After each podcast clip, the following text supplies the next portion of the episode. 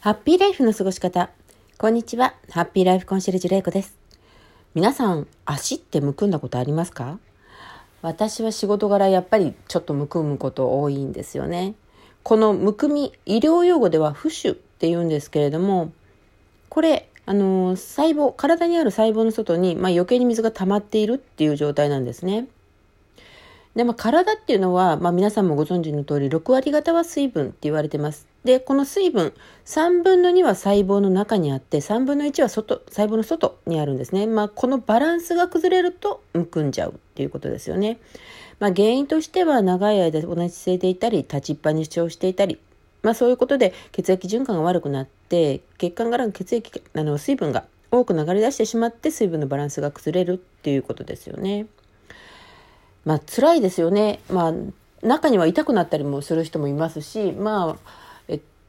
そうですよね。もう見た目もまあ悪いですし、疲れるし、だるいしっていう形で、もう本当むくみ取りたいんですけど、まあ、その水分のバランスっていうと、まあ、気になるのが水分の取り方っていうことだと思うんですけど、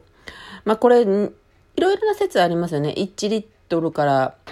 1.5リットルとか2リットル以上飲んだ方がいいとか、まあいろいろなことを言われてますけれども、あくまでもまあ体内の水分濃度っていうのは一定に保つ機能があるので、まあ、水分を飛び続けると一定に保つためにまあ水分が増えていくわけですよね。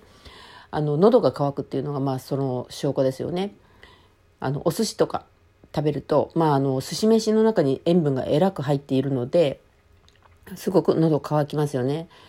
でまあお酒を飲んだ時に喉が渇くっていうのはちょっと違うんですあの塩分濃度を保つっていうのとはちょっと違うんですけど、まあ、あれはあれでまたあの水分とか別の意味で欲しくなったりとかしますよね。でまあそうなってくると水分まあ大体じゃあどのくらい取ればいいのかそういう特別な時じゃなくてもどのくらい取ったらいいのかっていうことなんですけどこれまあ人まちまちです。なぜかっていうと、まあ、その腎臓の機能自体のあの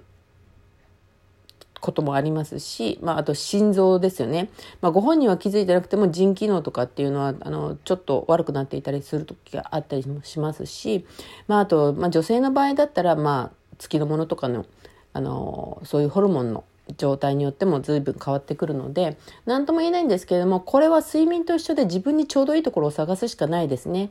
でちょうどいいっていうのはやっぱりあのそのまあ体の水分が流れてる状態っていうんですかあの喉がすごく乾くような形がなくて、まあ、常にあの潤ってるって言ったらおかしいんですけど肌がカサカサしない、まあ、カサカサしないとかあとお通じが滞らないとか、まあ、いろいろな自分の体調の良し悪しを考えて、まあ、1リットルぐらいから始めたらいいのかなって思いますであとこれから暑くなってくると汗ばんだりもしますのでそういう時はちょっと増やした方がいいかなって思います。あのなんかの番組でもう一回おトイレに行くたびに軽い脱水症状が起こっているっていう風な体は反応を示したりする時もあるらしいんですね。なので、まあ、あの水っていうのは一気にガブ飲みするとそれはそのまま流れてってしまうのでできれば体の中の水分として有効に使おうと思ったらちょこちょこ飲むのがあのいいです。なので、まあ、そのトイレに行ったタイミングに飲むだとか何か時間を決めて飲むだとかそういう形をして、まあ、1リットルからまあ私は1.5を飲んでるんですけどまあ、そのぐらいのお水をですねあの飲んでもらったらちょこちょこっと飲んでもらったらいいかなと思います。まあ、100cc ずつぐらいだったら10回から15回って大変なんですけどコップ1杯と思ったら、ま、56回でいけてしまうことなのであのそういうふうに分けて飲んでいただけたらなと思います。でここで今お伝えしたように便秘がとどあの便秘便通が滞るっていうことですよねこれとむくみの関係っていうことなんですけど、まあ、体に水余計な水分が溜まっていると、まあ、水分自体がうまく排出されないのでむくみっていうのは、まあ、腸の中の水分がうまく排泄されずに、まあ、他の場所にとどまっている状態とも言われています。なので、あの、むくんで体に余計な水分があると、まあ、お通じ自体はコロコロしてるっていう形ですよね。そういうふうになってくると、まあ、便秘という形になって出にくくなるんですけれども、まあ、あの、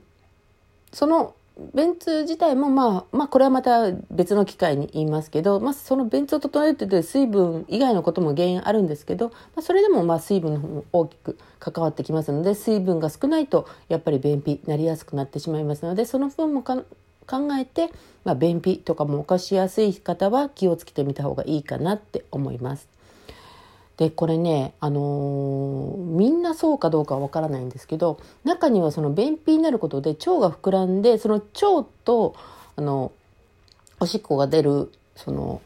ルートというか尿管ですよね。それって結構隣り合ってたりとかするんですよね。なので腸とかがむくんでるとあのそこをちょっと圧迫しておしっこ出にくいっていうこともあったりするらしいんですね。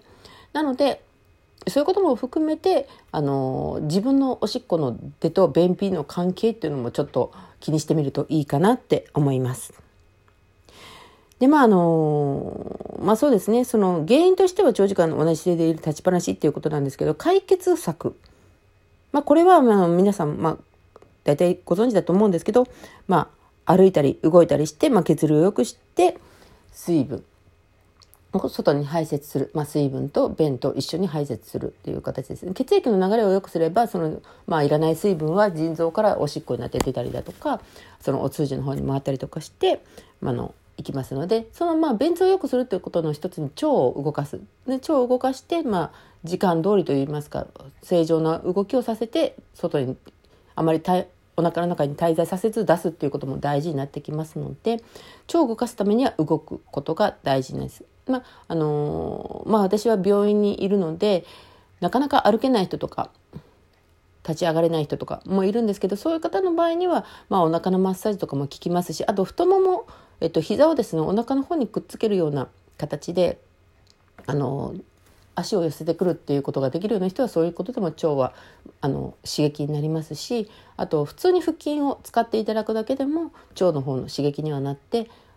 動くようになりますので。まあ、そういうことも気にしてみてやっていただけたらいいかなと思います。まあね足のむくみまあ見た目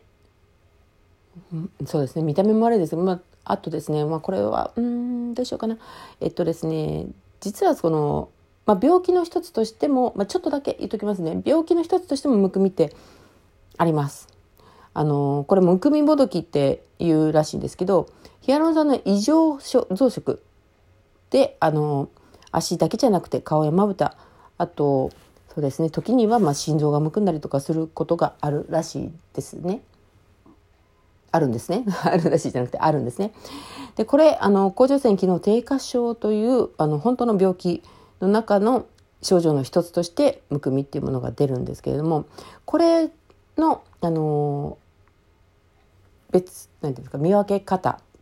なんですけどこのむくみがむくむという上でもむくみのが違うんですね。足のすねのところですよねそれを5秒ほど押さえてもらって肌が引き込むぐらいぐーっと押さえてもらってそこでパッと離してすぐに戻ってこない跡が残ったままっていうのはこれ一般的なむくみなんですよね。でこれが跡が残らないのが、まあ、むくみもどきというその甲状腺機能低下症の方のなんていうんですかまああの恐れもあると恐れっていうのかなのこともあったりするのでまあ他にはですね冷えとか便秘あと疲労感とか、まあ、抜け毛なんかもあるらしいんですけどそういうことをちょっと気にしてそれと一緒にむくみがあるような時にはちょっと心に留めていただいてでこれ甲状腺機能低下症とかいう病気になってきてしまうと先生にあのお医者さんにですねあの診断というかまず検査をしてもらわないとこの診断名はつきませんのでそうすると、まあ、さあの前も言いましたように先生っていうのはいろんな情報からこう病気を探し出すっていうことをするのでこちらからの情報があればあるほど正しい診断に近づく早く近づけるんですよね。なのでまあちょっとまあこんなことを聞いたことあるんですけどどうでしょう？っていう形でですねちょっと言葉の一つ入れていただくともし万が一の時には気づかれやすいかなって思います。まあ、こういうのもあの私看護師なので言っちゃってもいいかなと思って今日はちょっとお伝えしました。ちょっと心のどこかに留めておいていただけるといいかなって思います。はい、そうですね。今日はこれで、えっと、まあ、むくみの原因は足だけじゃないということでお伝えしました。皆さん、むくみあまり軽く見ないで